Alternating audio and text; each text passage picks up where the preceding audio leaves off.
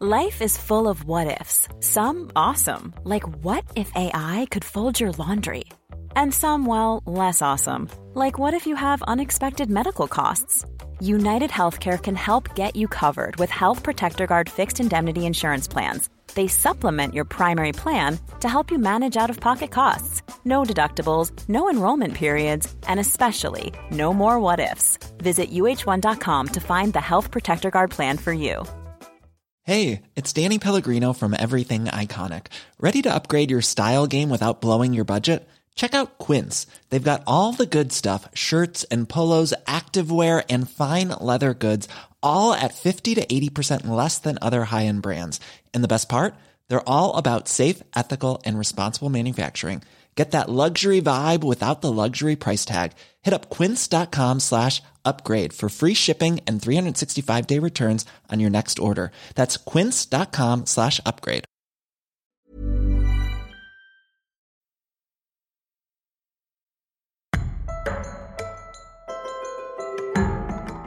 You're listening to Justice, podcast series exploring all aspects of the criminal justice system with me, prison philanthropist and founder of One Small Thing, Edwina Grosvenor. In this episode, Edwina talks to Chief Constable Olivia Pinkney about her role and its challenges. Olivia joined Hampshire Constabulary in April 2016 and is the most senior police officer in the county.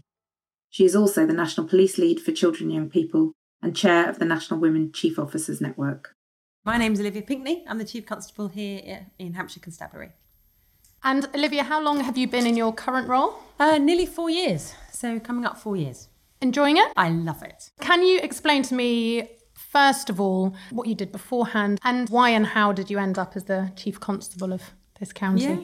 So uh, it's the first time I've worked in Hampshire, but I've worked across five policing areas. But I joined the police straight from university. I studied maths. I had no one in my family who uh, was involved in policing, but I had a real heart for for social justice and, and doing a job which policing absolutely is, certainly to begin with, where you can really kind of see the fruits of your labours really, you know, immediately. It's it's really great for that. So um, I joined policing for a bit. I knew nothing about it, um, but I found my vocation instantly and I haven't looked back. Yeah, and so not that I'm going to get too personal, ask you how mm-hmm. old you are, but when you joined, um, whenever that was, you were obviously a female going into the police mm. force, um, and are, were things sort of very different compared to sort of how they are now? Because you're the yeah. first female chief constable of, of Hampshire. Hampshire. of course. But equally, you know, you look around the country, you know, Cressida, Dame Cressida, Commissioner of the Met, uh, Lynne Owens, uh, you know, head of the National Crime Agency. there are a number of female chief constables, not enough, um, mm. but there are, but there are a number. So uh, I don't mind saying how old I am. I'll be 50 this year. So I joined uh, in 91 when I was 21. And back then, when you were on response teams, there was kind of one woman per team, and we were almost kind of divvied out in order to get that kind of coverage.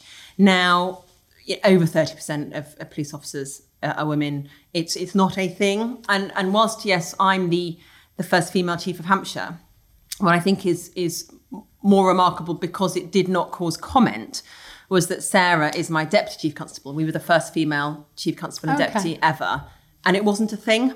And I think that's a really good test, actually, of how gender equality, particularly in policing, is is is you know really good across lots of areas both rank both role mm. uh, and a really it's a really positive place to work and is it sort of still moving in the right direction does it still yeah. have you know places to go on that i mean most organizations um yeah. you know even if, even if an organization is a good place on it you know it's something to keep on top of isn't it oh well, I'm, I'm, I'll never be complacent about it there mm. are other areas of qualities which policing still absolutely has a considerable way to go um, but on the gender front yes there are still roles where uh, women are more comfortable perhaps than others. Certainly, there are more roles that we have created as being open to flexibility. Whilst on paper, everything um, is, you know, one can work flexibly within.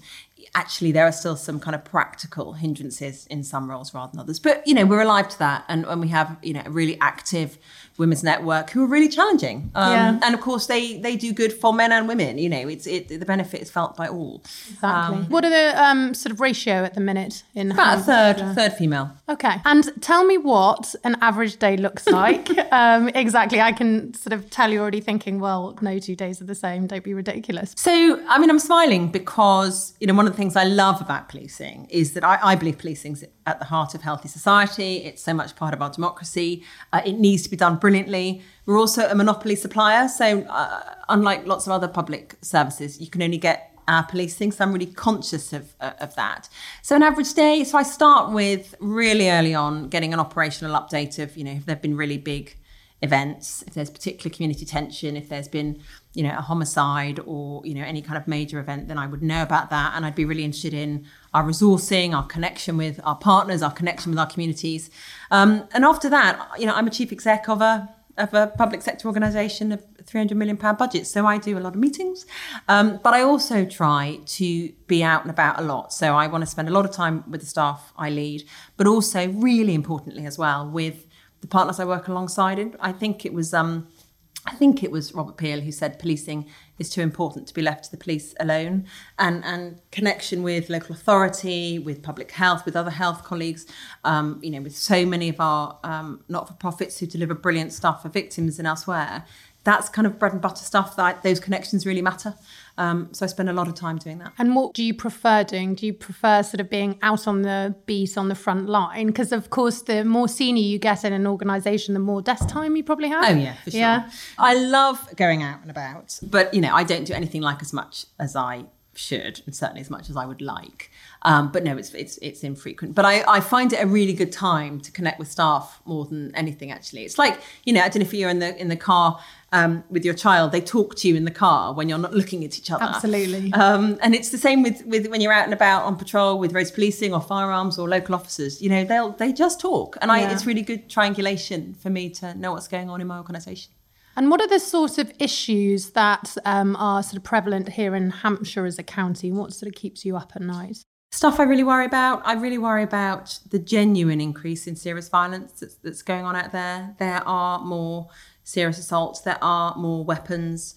Um, you know, there are more homicides and others, and I, and I really worry about that. Can I quickly mm. interrupt and say, do you have any idea what? Yeah, so a number of domestic abuse, um, and, and twas ever thus, sadly. So we do a huge amount to try and prevent that. But you know, that and is, is that because people are reporting more, because we're talking about it more, because there's more of an awareness. I think, I think, yes. Yeah, so I often talk about a number of crimes were always there, but have come out into the light.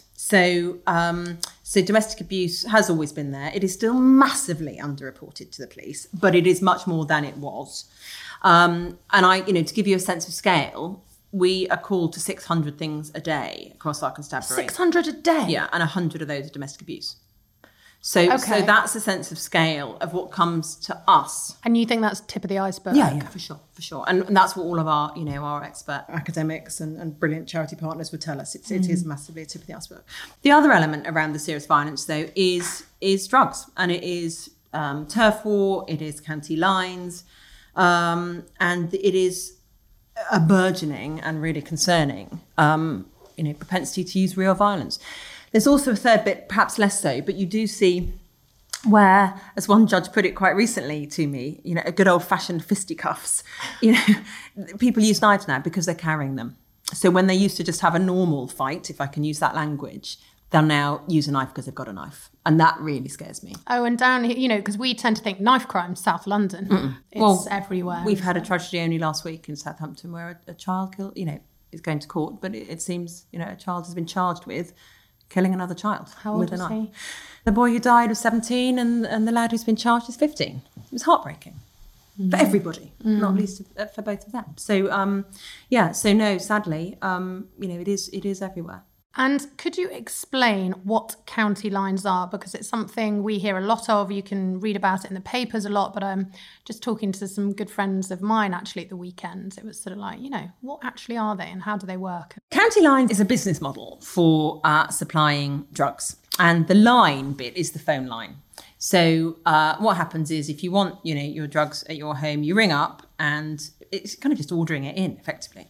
Um, and the drugs are then moved, usually through the rail network, often by by young children who are who, through the rail network. Yeah. So so that's why in our area, you know, we have really good connections to London.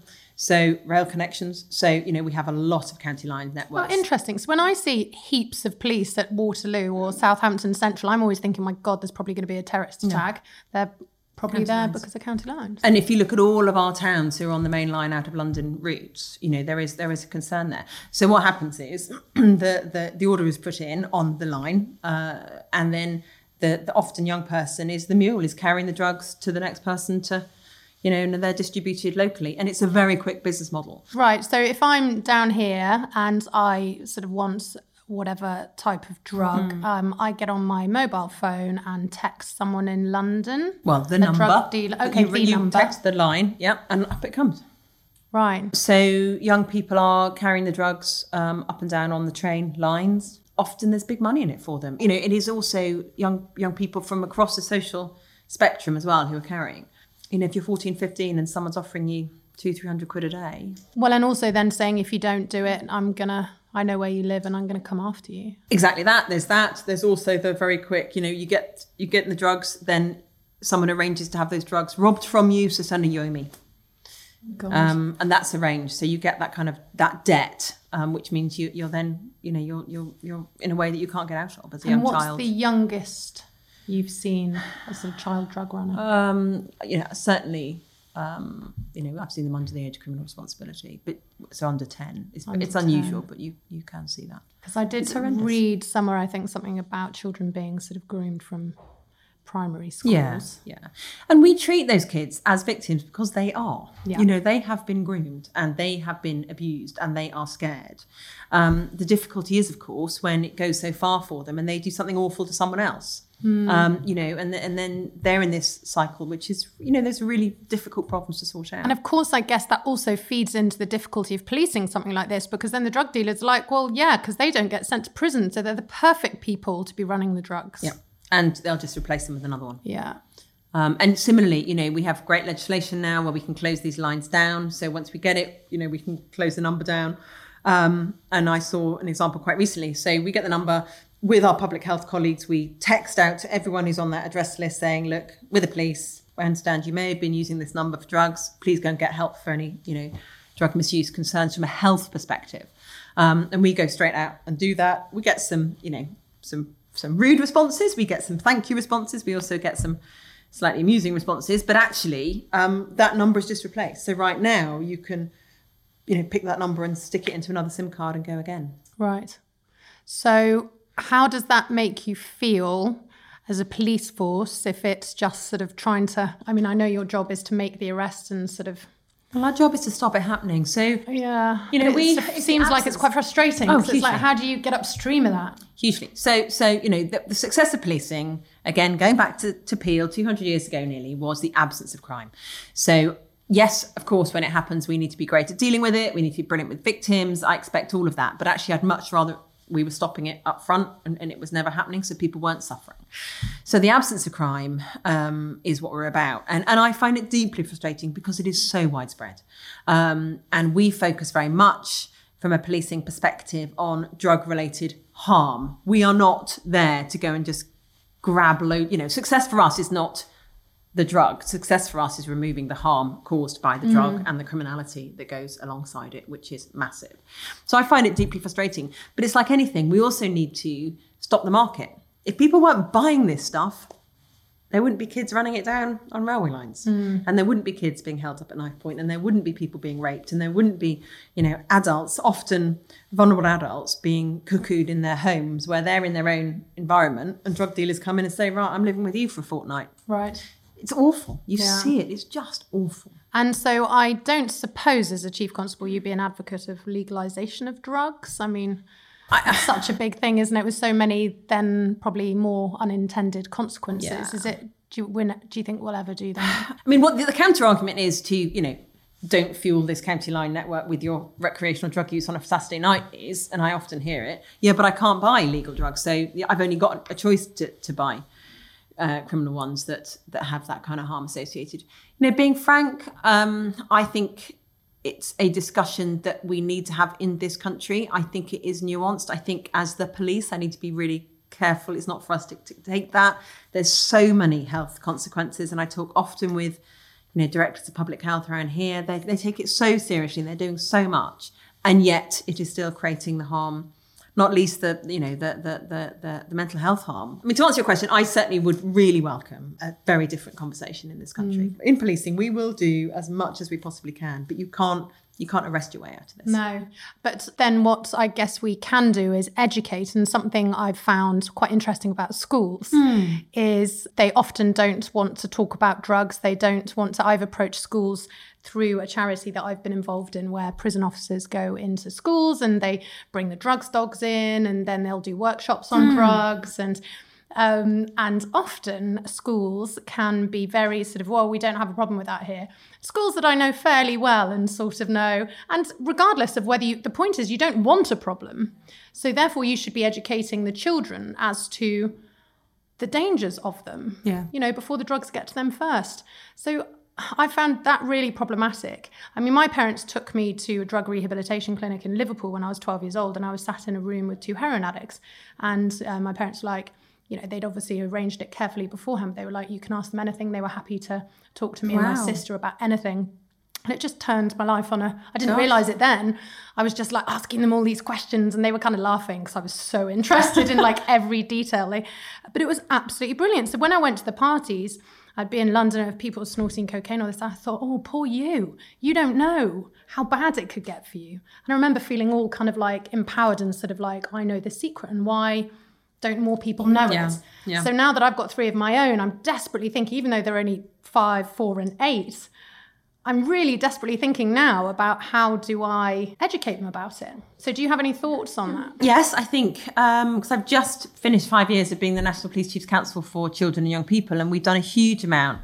We're doing some evidence gathering now, actually, about what works in terms of the policing role in a school environment. So we've got control schools where we're doing one version and then a version of that version, and we're, and we're working with LSE to get that evaluated to work out really what does have the greatest impact, both from a cost benefit perspective from policing, but actually where's the real impact in a school environment. But of course, schools only have kids for six hours a day.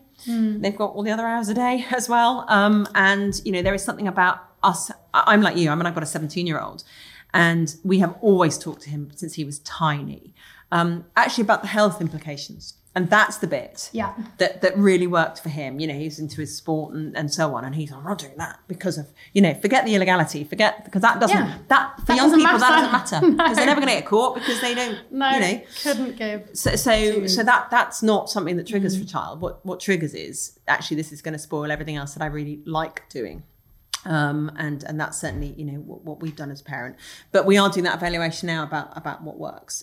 But certainly we need to be much more upfront, much clearer um, about all. You know there are loads of different schools of thought around drugs, but let's have that out there. Roughly speaking, what age do you think is appropriate to start sort of gentle conversations? Talking about healthy choices, whatever they are. Yeah. You know, healthy choices in relationships, healthy choices mm. in your body, healthy choices in Exactly. You, You, know, what you wouldn't go deep into domestic violence, but you talk about healthy, Healthy relationships. relationships. for sure. So I think you can start that really young. You're listening to Justice with Edwina Grosvenor.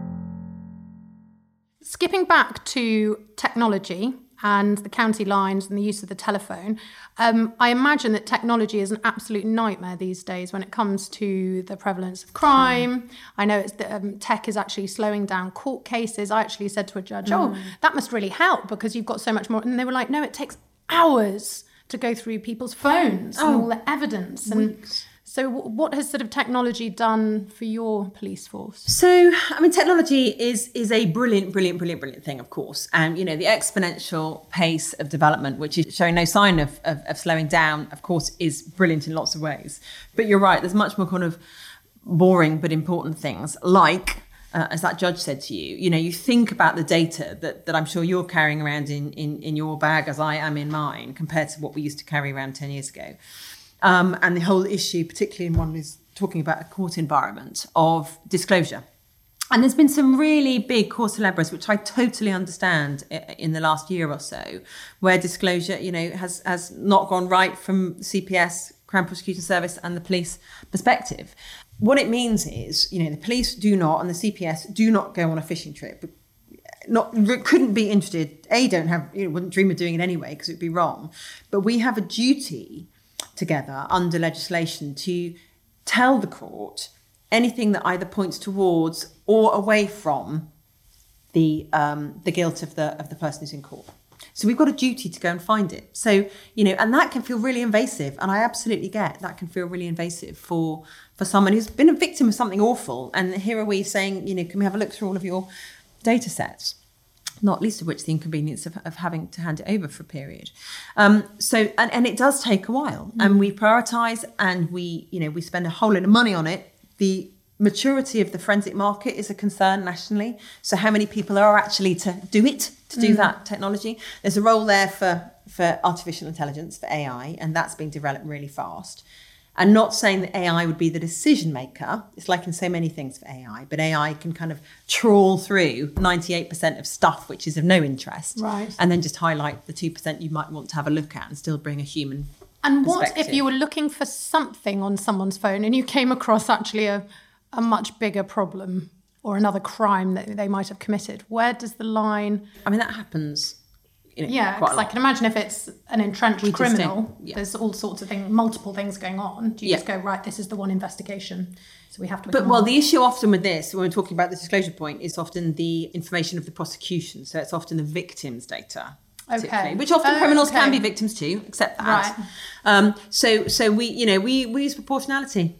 You know, is it is it really serious? Yeah. Um, or is it not? Right. If you found out they were sort of plotting a terrorist attack, We might mention it. you We might do something Yeah. about that. Right. Yeah. So if it was just um, a few drug deals on the side, depending on the quantity and the class, you might. Yeah, depend. Yeah, exactly that. And, and and that happens. You know, that happens. You know, that that's that's pragmatic. That's the, the professional judgment of of policing, Crown Prosecution Service, uh, and others. So that's if you like in the the court environment. More broadly, technology, you know, is a is a wonderful vehicle for people to harm other people. It sounds so miserable, but Yeah. you, why burglar a house when you can rip an old lady off for her savings? Mm. And it's frankly, you know, they are really good. These tricksters, Yeah. they are whizzing out literally thousands of contacts, and if they get one pickup, you know, that's a good day's work. Um, and they prey on people's loneliness. So, you know, the date fraud is so sad. Um, they'll trick people into handing over their life savings. The, the banks are brilliant. So, the banks now, high street banks, if someone comes in and is, and is sort of taking out loads of money that they've never taken out before, they just don't let them. It's brilliant the, the high street banks are doing because they really know what to look for Yeah. when an elderly person is being, you know, tricked into 20 grand for the, you know, a new Yeah. drive or something. With the deep and murky world of the web and Mm. um, child images, Mm-hmm. that seems to be, you know, such an emotive subject, obviously, and something that is just so appalling to most people. Yeah. Um, and then we hear a lot about the tech companies and what they are or aren't doing. We hear a lot about it in the media.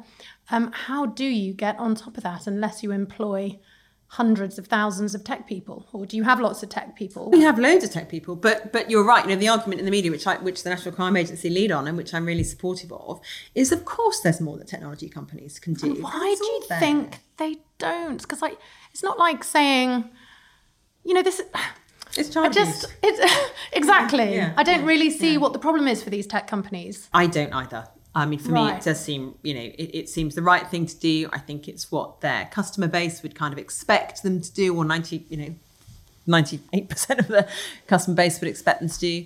Um, but often, you know, these are global setups, aren't they? So it's not in one legislative jurisdiction. No. Um, you know, it's complicated. And, and I get that, but it Yeah. doesn't mean we should give up on it. Well, exactly. I mean, we've put a man on the moon, and you sort of think, surely these sort of tech companies, what a worthy thing to work together on Yeah. to say we are doing our bit to stamp out child abuse and child exploitation. Agreed. And the, and the dark web, you know, there is so much that one that you can buy. I mean, the National Crime Agency is, is, are so clear on this stuff, and they're, they're you know they're they're out in the public domain all the time, really rightly, I think, just explaining what goes on and the scale of what goes on is scary.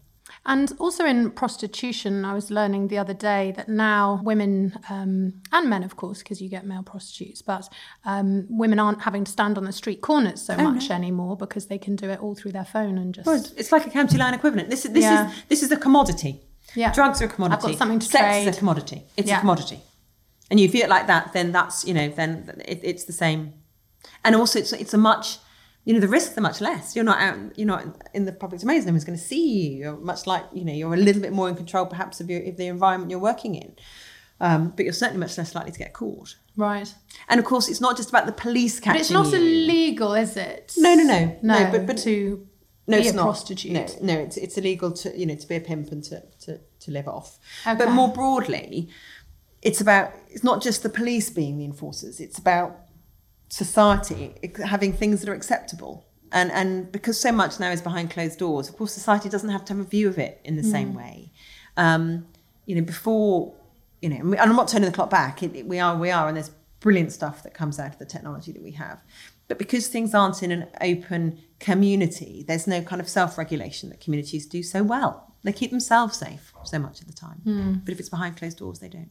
Do you have any ideas, sort of looking to the next 10, 20 years um, of policing, how the challenges might change? Do you talk about that much Oh, as, loads. as a force? Yeah, we do. I mean, you, you, hope and expect that, that we would. So, um, much more online, so really burgeoning in that regard. And of course, a lot of that is global. Yeah. Um, Drones? oh, we use drones now. Yeah. But also drones as a pest?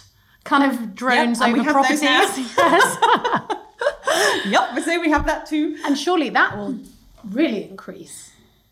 As in the shape of the drone, the sort of abilities of the drone, Oh, yeah, people carrying drones, which have already been developed. Yep. So so there's yep, exactly that, and you see that you know with, with the prisons and things being dropped into prisons and and all sorts. So I mean that stuff absolutely will will will burgeon, um, particularly around new communities and um, you know increasingly um, you know potential inequality in our communities. So when you look around the globe, um, where there's an uplift in crime, it's not about the absolute poverty or wealth. It's about the distribution of it. Um, and therefore, you know, the UK's uh, inequality, I was reading only last week, is, is one of the highest. Um, so that, you know, that if that continues, then with that comes, you know, comes violence, comes, you know, people seeing things they want to go and steal because someone else has got it. Um, so that inequality uh, concerns me uh, around that, and the, and the tension that might come from it. And I, you know, we always will continue to worry about terrorism of whatever ilk and mode, um, and that morphs over time. But we, you know, we will always continue to worry about that. And then what's your view now on, we've heard a lot about um, 20,000 new Yeah. police officers, and that's nationally? That's nationally. Right. So how many might you get? So we know our year one. So so the way I describe this, we've had like every public sector. I don't make special pleadings. We've had ten years of austerity. These numbers will help us recover over three. Okay. So that will get us back to the staffing numbers we were 10 years ago. Crime has changed massively in that time, as we've just Yeah. talked about. So, you know, there is much more high harm, there is much more complex crime. All those things about technology and disclosure, you know, is just a bit more complex, a lot more complex now than it was, and crime that's come into the light. But for us in year one, we've got 156 more. So I've got um, 2,800 police officers, and I uh, recruit 250 every year when people, you know, uh, move on.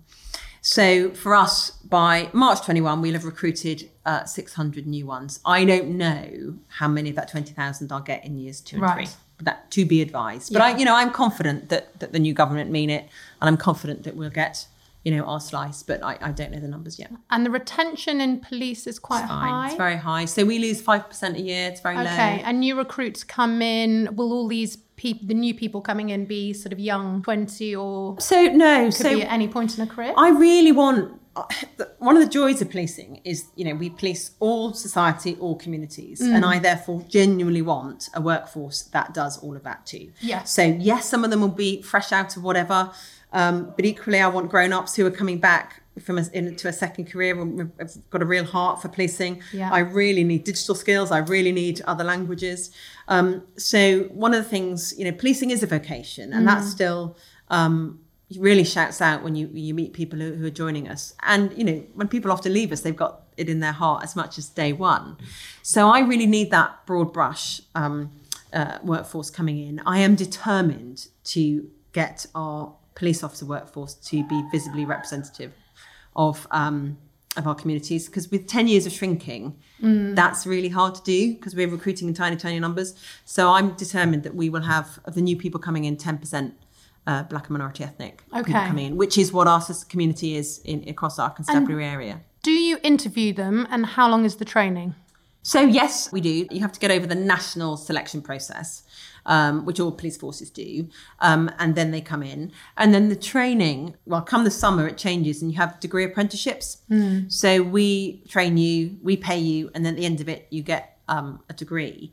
Uh, that'll be three years. Okay. But in that third year of three, you'll be specialising in investigation or in neighbourhoods, all sorts of stuff. So you know you're you're spreading your wings within our profession in that third year of your training. Because I guess coming from a prison service background myself, as you know, um, the big worries for our beleaguered service mm. and the lack of numbers yeah. of prison officers is that you know many of them, and it's obviously completely down to them if they want to leave the service and join the police force, but you know the prison service is very worried about that but um, it's not much anyone can do about that really but then when i sort of compare the recruitment you know both equally hugely important hugely difficult roles mm. prison officers don't get interviewed and they get six weeks training and it's just quite stark oh hold on i think the six weeks went up to 10 oh gosh um, but a couple of those weeks are on the job on right. the wings so i sort of I'm not expecting you to have the answers. It's just um, drawing those stark, stark parallels on recruitment and training and value of your staff. I agree. No I, wonder people are leaving. And I have spoken, you know, to reassure you, I have spoken to you know the governors of of, of Winchester and the Isle of Wight prisoner around around that because I want us to be good partners. Hmm. I want us, to, you know, I'm recruiting over several years. Um, I want us to not denude partner agencies at mm. all. You know, we do pay uh, joining constables in Hampshire as much as police regulations allow us. So someone comes in on 24,000 and after seven years as a constable, you're earning 40. You know, it's, it's, those are reasonable. I'm not saying you'll be rich when you join the police, but those are reasonable conditions mm. that will make someone consider policing. Um, but I think what, what sets, um, I think one of the things for policing uh, and why the training is perhaps so much longer, and I didn't know that about the prison service, is you know, police officers work out on their own in the community and are making their own judgments and decisions. In a yes, of course, there's supervision and colleagues and so on, but actually they have got that freedom and that deliberate kind of built in. That that's the way policing works in this country. So it is very much for them to make their own judgments. As long as they're reasonable, that's fine. You know, someone might make a different one, but it's all about kind of reason and confidence in that environment. And I know how challenging um, the prison sector is. You know, we've done the the, the 72 films crime and punishment series across mm, across our area and you know I knew a lot about the prisons and even that program really brought even more home to me so I have huge uh, respect for them it's a hugely challenging place to be but yeah you know we're conscious of you know there are other public sector roles in our area that would be attracted to joining us. Yeah. I, I, want us to be an employer of choice. I really yeah. do. And I suppose until actually the powers that be in the sort of higher echelons of the criminal justice system or the Ministry of Justice, mm. maybe until we start um, raising the value of the prison officer and their pay and their training, um, you know, that they will probably want to find jobs elsewhere. and so. what can you do? But the other thing I wanted to ask you is um, also the other impact on the prisons. So more officers, more prosecution, well, more arrests, yeah. and then potentially more prosecutions. It always seems that no one does the maths on our prison spaces. So I was just interested from a police point of view. Does anybody do the counting there? I know you arrest, but you don't prosecute. So actually, that sits with the judges. Yeah. But then I was in Winchester Crown Court yesterday and watching people being sent to prison, which is a fa- fairly horrific thing to do on a Monday morning. But then I said, What contact do you have with the prisons? Do you know where that young 22 year old who's just been sent to prison, where's he going? And of course, they don't know. They don't need to know. But it just seems to me that there's not much joined up communication. Um, no, actually, no, I can reassure you on that. Yeah. We, we have done the maths across our area.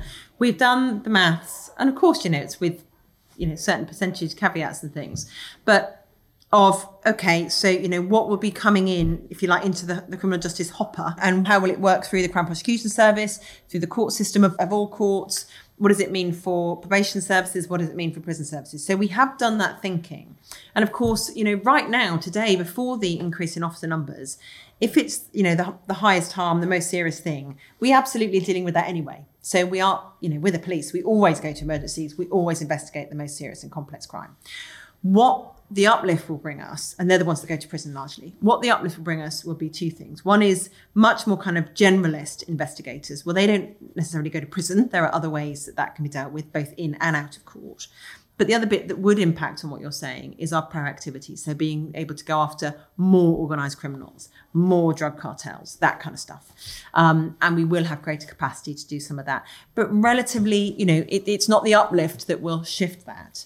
You know, it, we're very similar to the health sector, really. So having done those things I've just described that we must do, it's then an affordability choice about what we investigate. And, and we're very open with the public. We explain, you know, thank you for telling us, but actually on this occasion, you know, we're not going to be formally investigating this. And that's that's an affordability bar. Mm. And and that varies around the country depending on how well resourced your police force is. Right. It's no different from your hospital, it's no different from your school. It's it's pretty unpalatable and professionally, mm. I, I find it deeply uncomfortable. Um, but that's what we do. So having more officers and more staff because there's more staff promised as well you know we will be able to to lower that bar we'll be able to investigate more and i'm really excited about that because right. it's what i want to do it's what my officers want to do yeah um so so that will help but it won't necessarily all go into the the prison sector because it'll yeah. be much more kind of you know general crime that perhaps doesn't attract a prison sentence. Okay.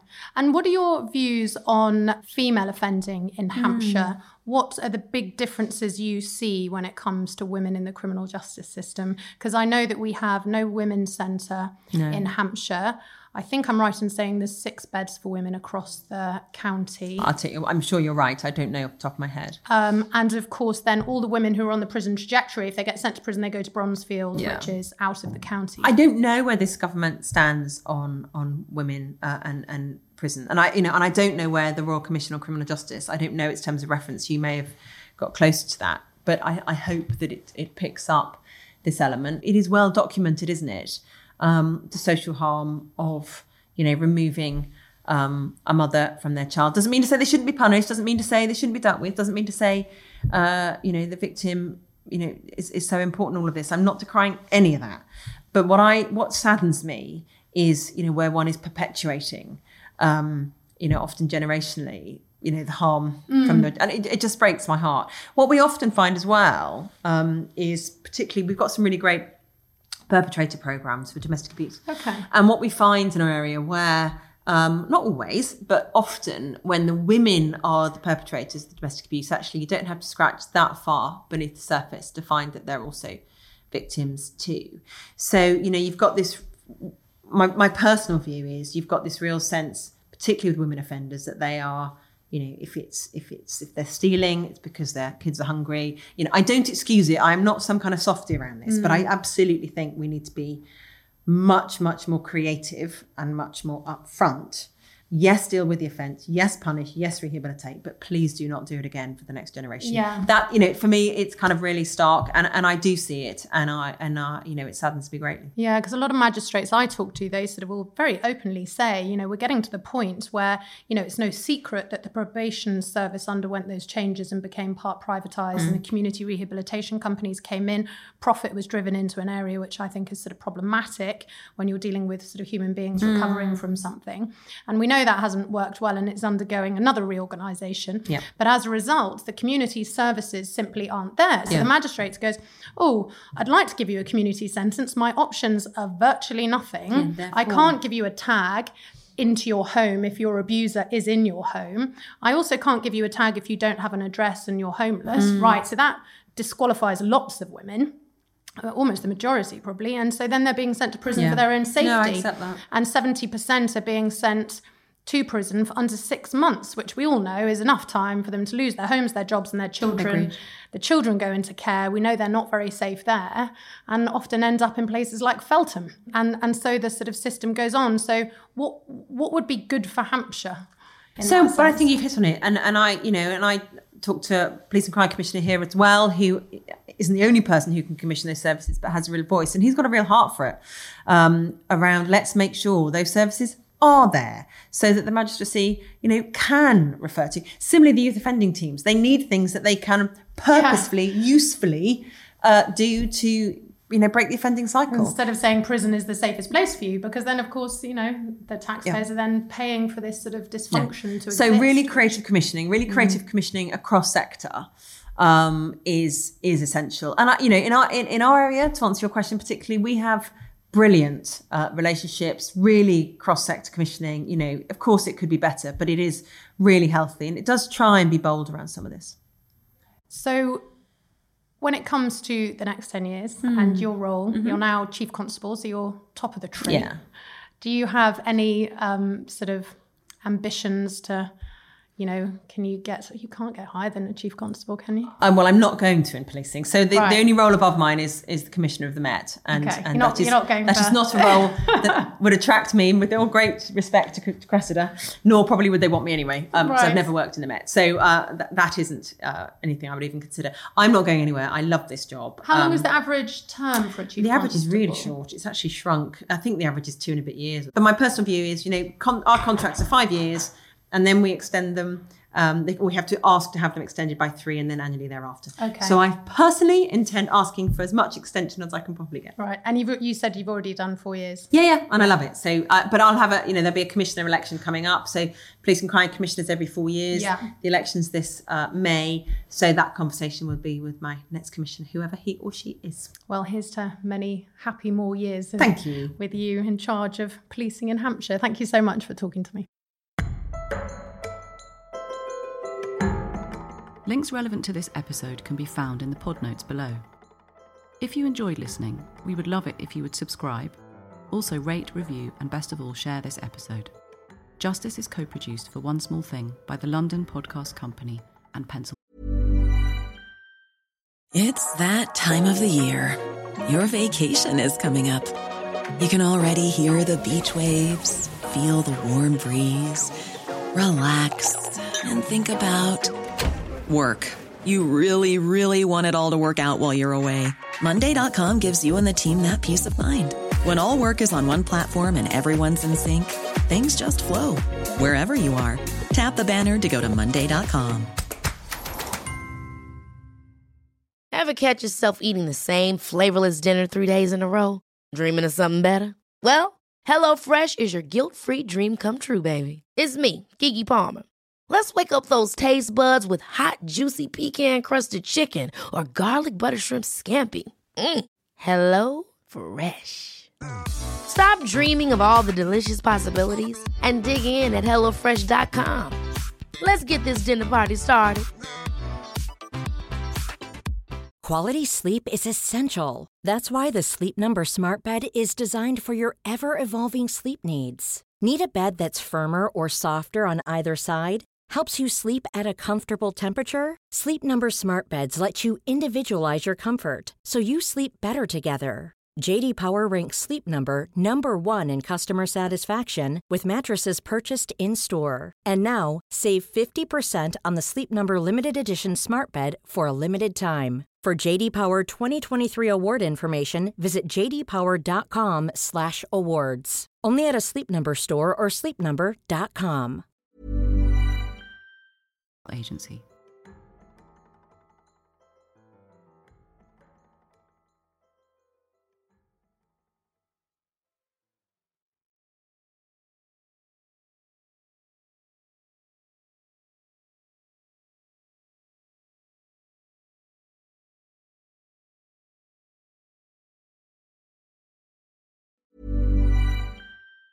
Planning for your next trip?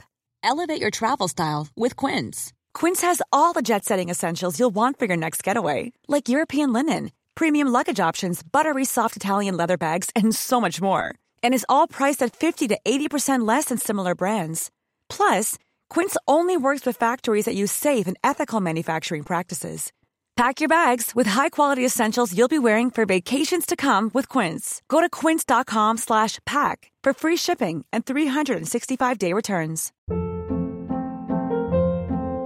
Hold up. What was that? Boring. No flavor. That was as bad as those leftovers you ate all week. Keke Palmer here, and it's time to say hello to something fresh and guilt-free. Hello Fresh. Jazz up dinner with pecan-crusted chicken or garlic butter shrimp scampi. Now that's music to my mouth. Hello Fresh. Let's get this dinner party started. Discover all the delicious possibilities at hellofresh.com.